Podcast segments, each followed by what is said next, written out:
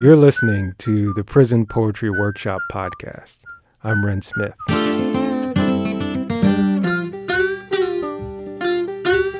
Here we present readings, commentary, recordings, and stories about the little known and even less understood literary tradition of prison poetry.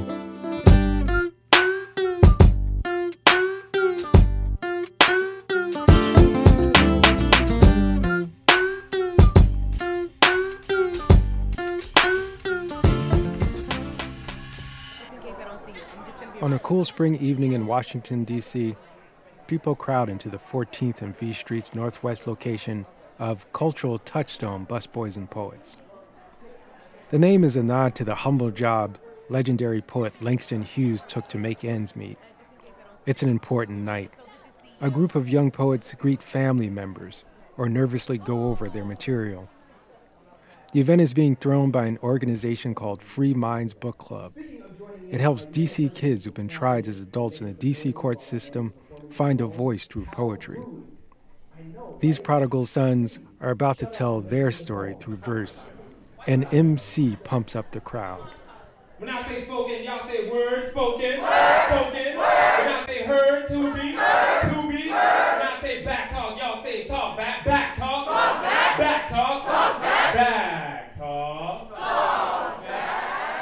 For DC youths who get caught up in the adult system, prison isn't just an experience, it's a journey. Because it's not a full fledged state, the District of Columbia doesn't maintain prisons.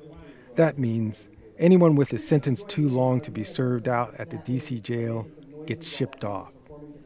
Kids who might not have ventured outside their neighborhoods can find themselves being transported for hundreds of miles. Family and friends are apt to lack the time or resources to visit, so the young prisoners can end up isolated. And the politicians will tell us that we've got it all backwards, but war turned around spells raw. We've been stripped raw about humanity fighting like barbaric goons as if prison is something primal. We're too raw to sit and watch our own bodies drop. The television be a mirror. News showing a black boy killed with the same slang, same nose, same lips, same smart chip in his pocket that I have in mine. There's a war going on. And their story starts a few years back. One morning in 1996, Kelli Taylor, working as a reporter for the Australian Broadcasting Bureau in D.C., arrived at her desk to find something unusual a letter from a man sentenced to die. Strangely, Kelli says, just the night before she'd been vegging out, watching a movie called Dead Man Walking. You know, in however many years I'd worked there, I'd never received a letter from a prisoner before. It was an odd coincidence. If you haven't seen Dead Man Walking, it's about a nun who strikes up a friendship with a man on death row. It was all pretty weird. But this letter told me about about this young man's background. At the time, he was 23 and he was on death row for a crime that he committed when he was 17. That crime was murder. Glenn McGinnis had been convicted of shooting a clerk named Leda Ann Wilkerson while robbing a dry cleaner's. Tara Libert, who worked with Kelli at the time she received the letter, notes that poverty, neglect, and abuse led Glenn up to that moment. He'd been in and out of trouble since he was 13. It was um, it's just tragic case of a young kid who had fallen through every crack there was. I say fell through gaping holes, not cracks. But he was an amazing spirit. Kelli ended up making a documentary about Glenn. It was about the uh, disparate number of young minority males on America's death rows. And their friendship only grew from there. One thing that helped that along was the discovery that they had a lot in common. Like they both held a deep appreciation for literature and loved to argue a book's faults and merits. Here's Tara again. They both read the same book and talk about it. What did they like? What did they not like about it? Kelli's a huge avid reader. She's like a speed reader. And then he would write letters, right? Yeah. So basically, and then just regular pen pal, talk about what their interests were, everything. Eventually, Glenn was executed despite pleas from activists who argued he was too young at the time of his arrest. But the experience led Kelli and Tara to form an organization around books for youth in prison, the Free Minds Book Club and Writing Workshop. They put together the reading you heard at the top of the show. Kelli and Tara have a network of hundreds of kids reading and writing in prison around the country. Michael Stuckey, now 24, was one of them. But at first, there was one kind of important obstacle to him participating. Me, I didn't like reading. I ain't really like reading. But Free Minds had something working in its favor. Though living behind bars can be, at times, intense, it can also be mind numbingly boring. The book club and workshop, Michael realized, offered him a way to occupy his time. Besides, it's not like the inmates were stuck reading War and Peace or Ethan Frome or anything. They selected their books by vote, and Michael was very careful about what he voted for. It had to be something that really catch my interest, like something dealing with then something dealing with the streets, some really like some action going on from the beginning of the book to the end of the book. I had to read the back of the book first to see what the book about. If it ain't talking about is doing some some violence or some some drug selling, I ain't want to read it. Another alum from the program named Michael Kemp says that the books given to these young men feed into a need to escape. It's freeing and grounding at the same time. Your body could be physically incarcerated, but your mind, you gotta find a way to get your mind free. So that's when the books came into place too. Where so I might read a book. It was a book I read called Ruined. It was a play, and I never ever read a play before in my life. But I read that book, and it, and it was it took place in the Congo. So just reading that book made me feel like I was in the Congo. Actually, at that moment, just like dang, I ain't never read nothing like that. And it was so vivid and visual. So it was like just trying to find a way to cope and keep sane.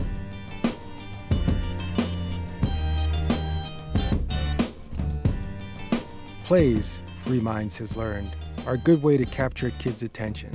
Besides the reader friendliness of a text that's all dialogue, members of the group get to test out their acting skills, and the plays can act as parables. That's a true actor. In one recent session at the DC jail, five young men ages 16 and 17 sit in a circle with Kelli, Tara, and a parent coordinator named Keela Hale.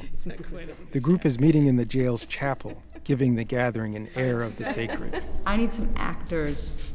I need two of you guys to read a script. Thank you, Philip. All right. Look, he doesn't even know what he's reading. Yep. in the office. Very nice. I need one Usually- person to be Uncle and one person to be Snoop. All right, Philip, who are you gonna be? The workshop is reading Grace After Midnight by Felicia Pearson, aka Snoop.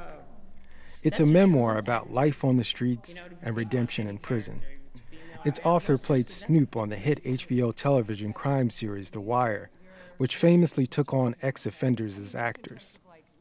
A tall young man we'll call Philip and another young man with long braids, who goes by C, act out a scene where Felicia argues with her uncle and mentor about school. Philip plays Felicia and C her uncle. Girl, look like you haven't smiled in a while. Look like they done turn you mean and in here. Why you say that? That's what that's what they told me. Who told you that? The supervisor said you turn against your class and turn against your teachers. One teacher, that B has it out for me. Felicia's uncle is trying to figure out why she's having such a hard time academically. Felicia claims her teacher is unfairly targeting her. But how you react to the B is up to you. You can't let her throw you off, or you can't go on your own way. What is that? What way is that? Well, there's only two ways, up or down. And you say I'm going down? You got to check yourself, girl, or you don't got a prayer. You get more bitter by the day, and by the time you look around, you'll be nothing but a crazy, angry bee yourself. Just think about what I'm saying. Please we round of applause for our actors? Hollywood is next. Discussing the play, C immediately says he relates to Felicia, to her desire to quit school because of her teacher. He knows how that feels. While in jail, he took a chess class and emerged as the group's best player, only to wind up embarrassed when the teacher challenged him to a game and beat him. He wanted to get over the memory. When I was playing chess, it was blowing me out. I quit. I stopped playing for like three weeks. It was my pride. You took it from me. It's hard to imagine C making a vulnerable admission like that outside the context of the group. DC jail can be an aggressive place. It's had problems with inmate stabbings. Like lately, I've been looking at my report cards. Like, I'm, I'm smart, and for some reason, I, I, I always think like, like, how did I even get ahead when I was younger, I was doing good in school like I'm doing now, but as time like passed, I just started hanging with the wrong crowd. Eventually, the group switches to poetry writing. Okay, so who in here knows what personification is? One guy who goes by JR doesn't really feel like writing, so he advises us about life on the inside. He tells us how, in jail, reading turns out to be a survival skill. When you're reading, you don't know how much time is gone by. Like you can be reading and think 30 minutes gone by, but the whole time an hour is gone by. If you think the book is just amazing, you're gonna be done with the book in about a week. But if you if you like the book, but you're thinking it's okay book, you'll it probably take you a little long, but you will finish it though because you're locked up. You don't have nothing but time. JR has picked up proficiencies that allow him to navigate incarceration, skills that take discipline and focus. In the outside world, they might translate into a career. His ability to sit down and read, for instance, could prime him for anything. But how does a prisoner chart that course? How does he return home to reclaim a destiny? So I know a lot of you guys have done this before, but if you haven't, we have these feedback sheets. They're on green paper uh, with tips to help you uh, respond to the poems. That's Free Minds outreach coordinator Sarah Mintz. Really this event, called Write Night, that's Write, W R I T E, features poems written by Free Minds members who've been shipped from DC jails to prisons as far away as California.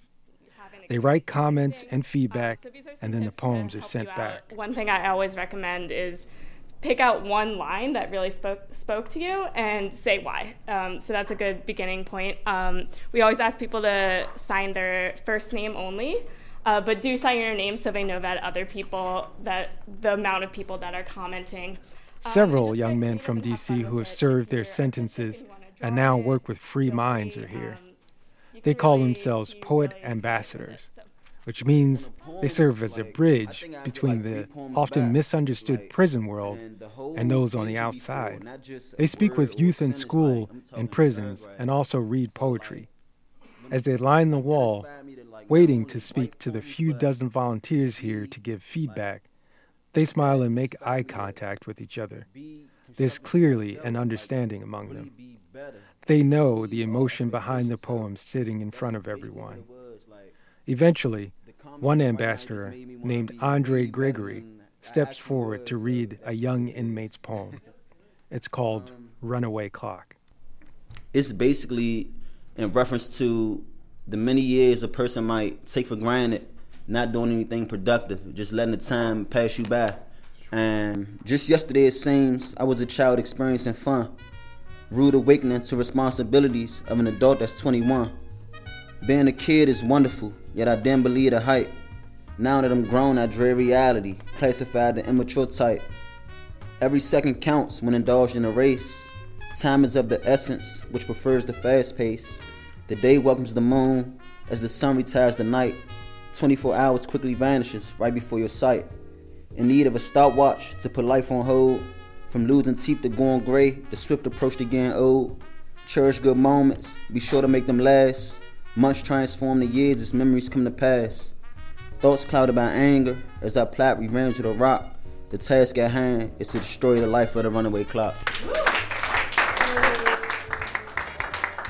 Andre goes on to talk about what Write Night actually meant to him when he was a teenager, locked up in prison in North mm. Dakota. I spent my last six months of incarceration in solitary confinement. That's been locked up 23 hours and only out for an hour. So, from getting the the um the constructive criticism and like the encouragement back from um the comments on Write Night, like in a sense that really like inspired me to keep writing. I developed like I guess you could say in a sort like a, a fan base. At the time Andre went into DC jail in 2005, he had trouble because there were no educational programs other than Free Minds, something that's changed since. There was basically like too much unproductive time. We just wasn't any schooling, no type of educational programs, nothing for us to do. Just sit around in the heat being as though DC jail didn't have any air, and it's basically like fight each other. The kids were mixed in from rival neighborhoods. So that was one issue. But DC also gets very hot and humid in the summer. And that has the tension and animosity so thick that it's not even funny. Like, I mean, to the point where they bring ASAP like to all the blocks, but I mean, it's only so long ice gonna last. Andre called his mother to complain about it, and soon enough, fans showed up. His mom, Pamela Cruz, credits Andre. The warden called me one day and asked me a question What is my son doing there?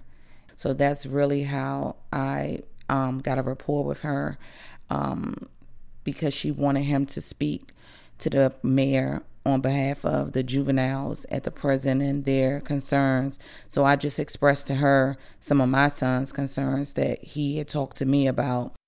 Andre, like many of the Free Minds Poet ambassadors, soon found poetry to be a good outlet.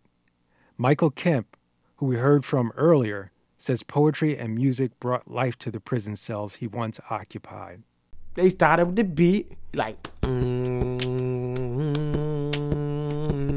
And he started rapping. And soon, the prisoners would have a song. Put the chorus to it. First, run the chorus back, the first, and did the bridge, and I'm like, whoa, these dudes really just made a real live song off the table with a beat, playing in the background like somebody else singing it, and they made a song. So that's where I wrote my first song with a hook. Even in prisons where they didn't have cellmates, Michael says he found ways to pass around poems and songs. And they used to have like a slit in the wall, and we used to call it the internet. So you can put, you can like slide, like say if I was smoking or something, or anything, I might fold a piece of paper up just like this, and I put the uh the cigarette or whatever I want to put on there, and I slide it through the wall, the internet, so to get you over there. So you can see each other and everything like a little slit. And I just like, hey man, I got a new song, man. Listen to this and tell me how it sound. Poetry is equally as important to the young men behind bars.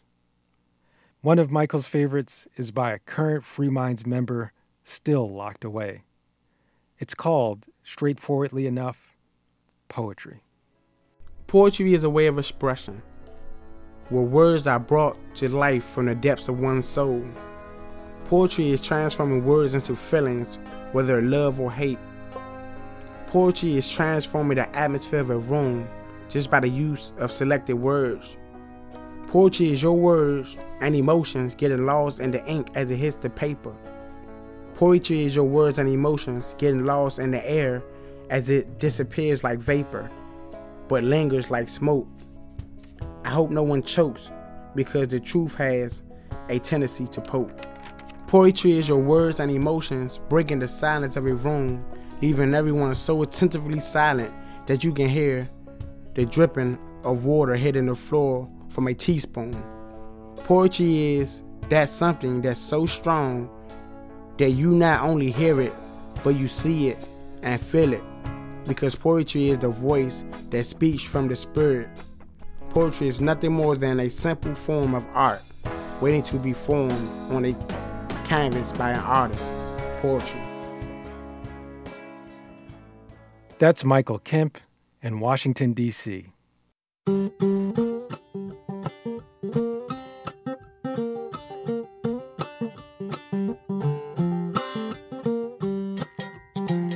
Ren Smith.